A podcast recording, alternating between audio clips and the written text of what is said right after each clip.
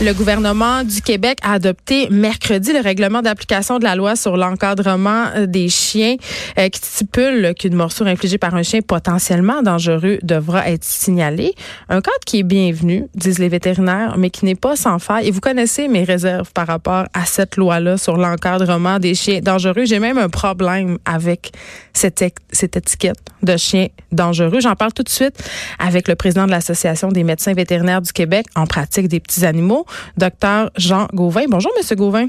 Bonjour Geneviève. Écoutez, je suis contente de vous avoir. Euh, euh, bon, par rapport à ce règlement qui va entrer en vigueur le 3 mars 2020, euh, mais juste avant là, c'est quelles races de chiens sont considérées comme chiens dangereux? Est-ce qu'on y va par race ou on y va par comportement? C'est pas clair pour la population, ça. Ben, en fait, en fait, Geneviève, là, depuis le, ça, ce qu'on, ce qu'on regarde aujourd'hui, puis ce qui vient d'être mis en application, ce qui va être mis en application au mois de mars, vous aviez raison, là, euh, ça, c'est les règlements qui vont être ajoutés à la loi, à la loi 128, là, ce qui est la loi visant à favoriser la protection des personnes par la mise en place d'un encadrement concernant les chiens. Et à ce moment-là, euh, le gouvernement de, de libéral à l'époque, c'est mm. M. Coiteux qui avait passé la loi, euh, eux avaient décidé de, de, de, de, de ne pas viser une race en particulier. C'était tous les, toutes les races de chiens finalement étaient euh, étaient concernées par cette loi-là.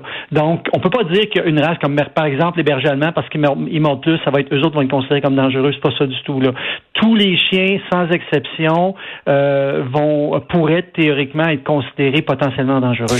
Mais quand même, dans l'imaginaire populaire, là, on s'entend mhm. là quand on parle de chiens dangereux, ce qui nous vient tout de suite en tête, c'est le fameux pitbull, euh, mhm. les Rottweiler, les mhm. Doberman. Puis je veux juste qu'on soit clair, ces chiens-là, s'ils sont bien éduqués, bien socialisés, s'ils viennent d'un bon élevage, ils peuvent avoir un comportement irréprochable. Absolument. Absolument, c'est sûr et certain. C'est d'ailleurs pour ça que nous, on, à l'association, puis la plupart des vétérinaires dans le monde, sont contre le bannissement d'une race en particulier, parce qu'on mm. trouve que c'est donner un, faux sentiment de sécurité au public, parce que tu dis, OK, on va éliminer, mettons, exemple, les, euh, disons les Rottweilers, parce que ça, c'est une vraie race.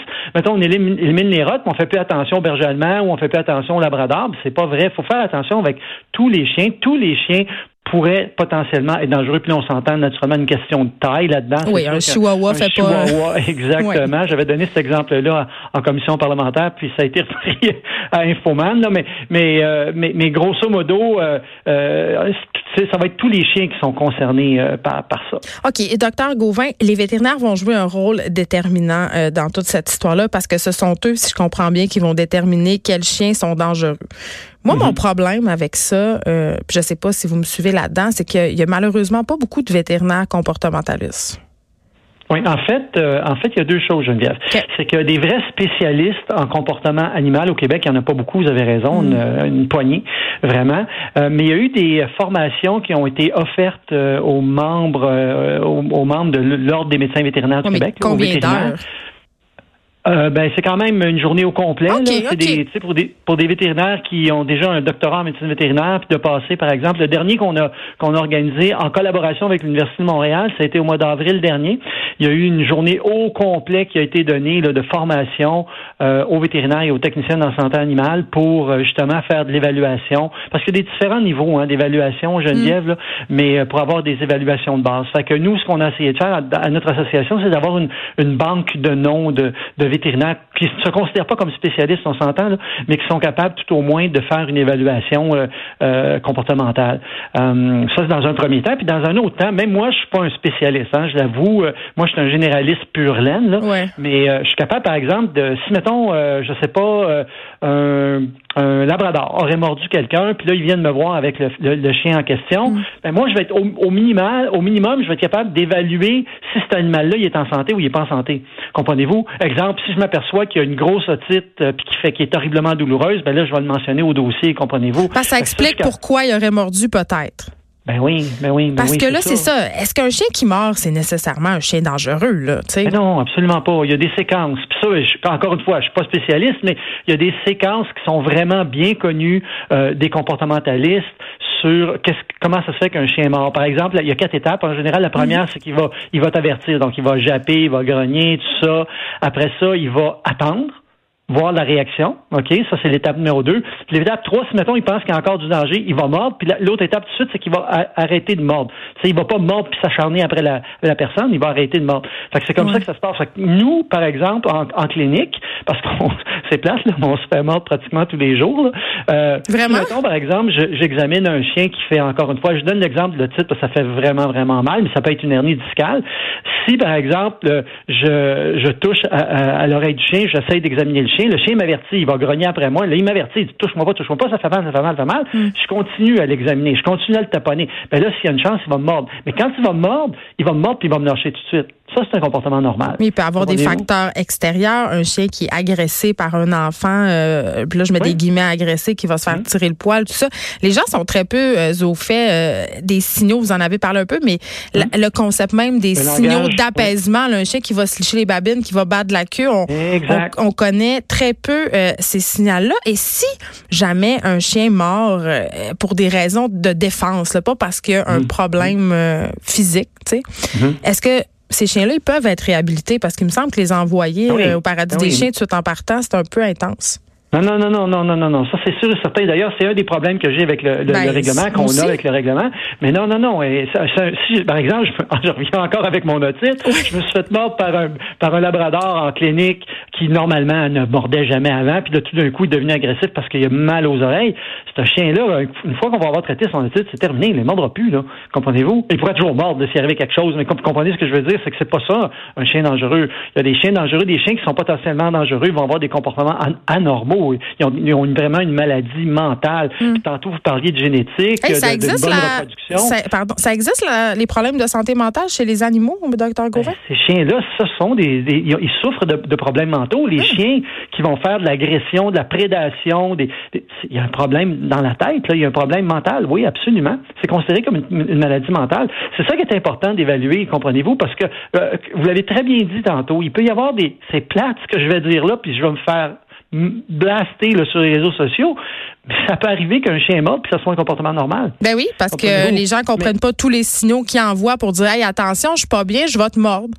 Puis, puis là où j'ai un problème avec euh, le, ministre Guilbeault, c'est que lors de sa déclaration ministérielle le 15 mai 2019, elle avait bien dit lors de sa déclaration que la prévention et l'éducation vont demeurer des éléments clés sur lesquels nous devrons tous travailler. Ben, ça. Or, là-dedans, il n'y a rien pour la prévention. Ben, moi, c'est ça. J'ai l'impression qu'on s'attaque pas au nœud du problème avec cette loi-là. Les politiques d'élevage, les conditions de possession de chiens, tout ça, c'est comme... Ça, pas vu, il n'y a pas personne. Puis l'autre truc aussi, Geneviève, puis bon, moi, je moi, je, suis du côté vétérinaire, mais je pense aussi, là, on pèle tout ça dans la responsabilité des, villes, des municipalités. Mm. Il y a des villes comme Montréal puis Laval qui sont déjà prêts à ça. Donc, ça, c'est pas un problème. Ben, Longueuil aussi.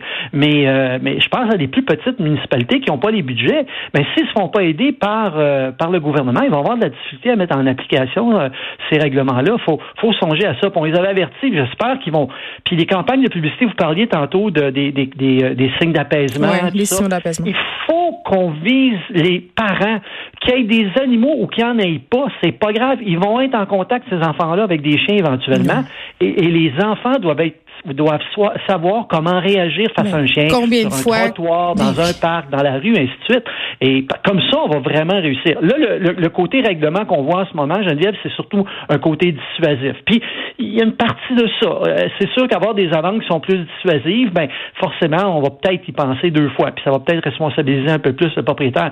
Mais il reste un fait, c'est que sans mesure préventive, euh, en tout cas, j'espère qu'on va quand même réussir à diminuer un peu les, le nombre de morceaux. Il y a trop d'enfants qui se font mordre tous les jours au Québec. Ben, écoutez, là, combien de fois j'ai vu des jeunes enfants, ça, moi, j'avais un chien avant, un collet, puis là, dans la tête des gens, un collet, c'est gentil parce que l'acide, hum. tu sais, comprends-tu? Hum. Combien d'enfants j'ai vu s'approcher de ma chienne rapidement, euh, la flatter directement sur la tête? Moi, ma chienne avait un comportement exemplaire, elle venait d'un bon élevage, elle venait pas d'une usine à chaud, elle avait été socialisée, j'ai suivi des cours de dressage.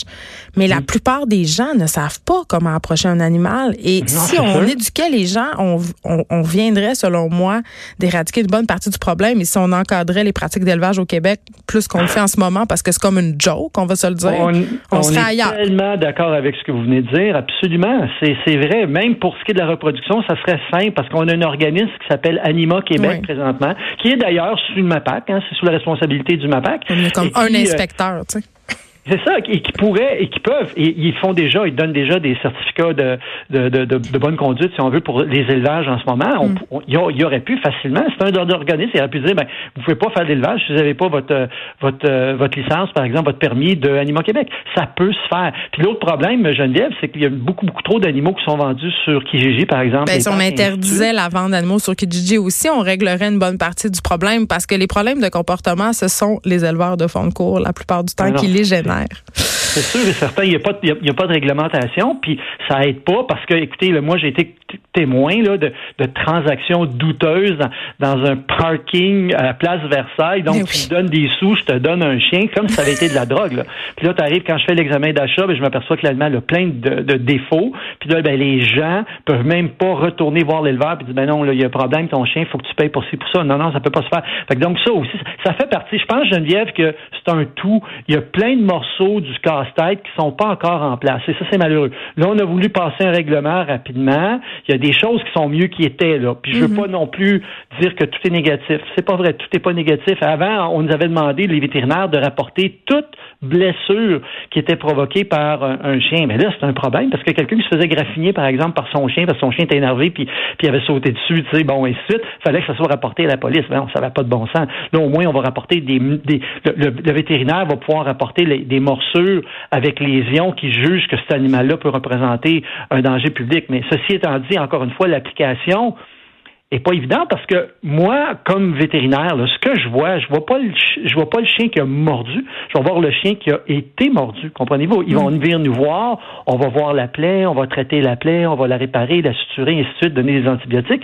Fait moi, il faut que je donne le nom du chien, par exemple, qui a mordu, le propriétaire qui a de, du chien qui a mordu. Je ne connais pas ces gens-là, comprenez-vous? Puis dans, dans la grande majorité des cas, on ne les connaît pas. Fait que ça, ça va être intéressant de voir comment ce qu'ils vont, parce que nous, ce qu'on avait demandé en plus, c'est d'avoir un, un registre national des morsures pour qu'enfin on ait vraiment des vraies statistiques au Québec sur le nombre de morsures, parce que les dernières statistiques montent à plus de 10 ans, et, euh, et aussi avoir un registre national euh, des chiens dangereux. De sorte que quelqu'un qui a un chien dangereux, par exemple, à Montréal, va pas juste déménager à Trois-Rivières avec son chien dangereux, puis dire la vie est belle, puis il n'y a plus de problème.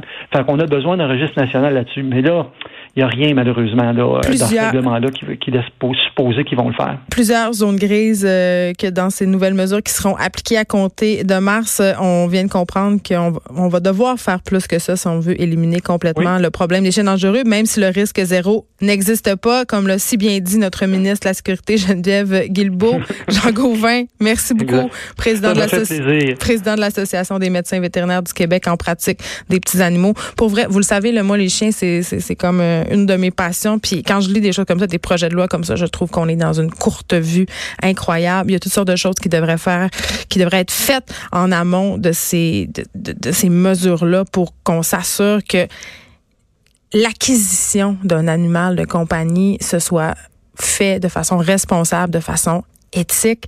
Euh, ce sont des animaux, ce sont pas des biens immeubles comme les considérait la loi jusqu'à v'là pas si longtemps.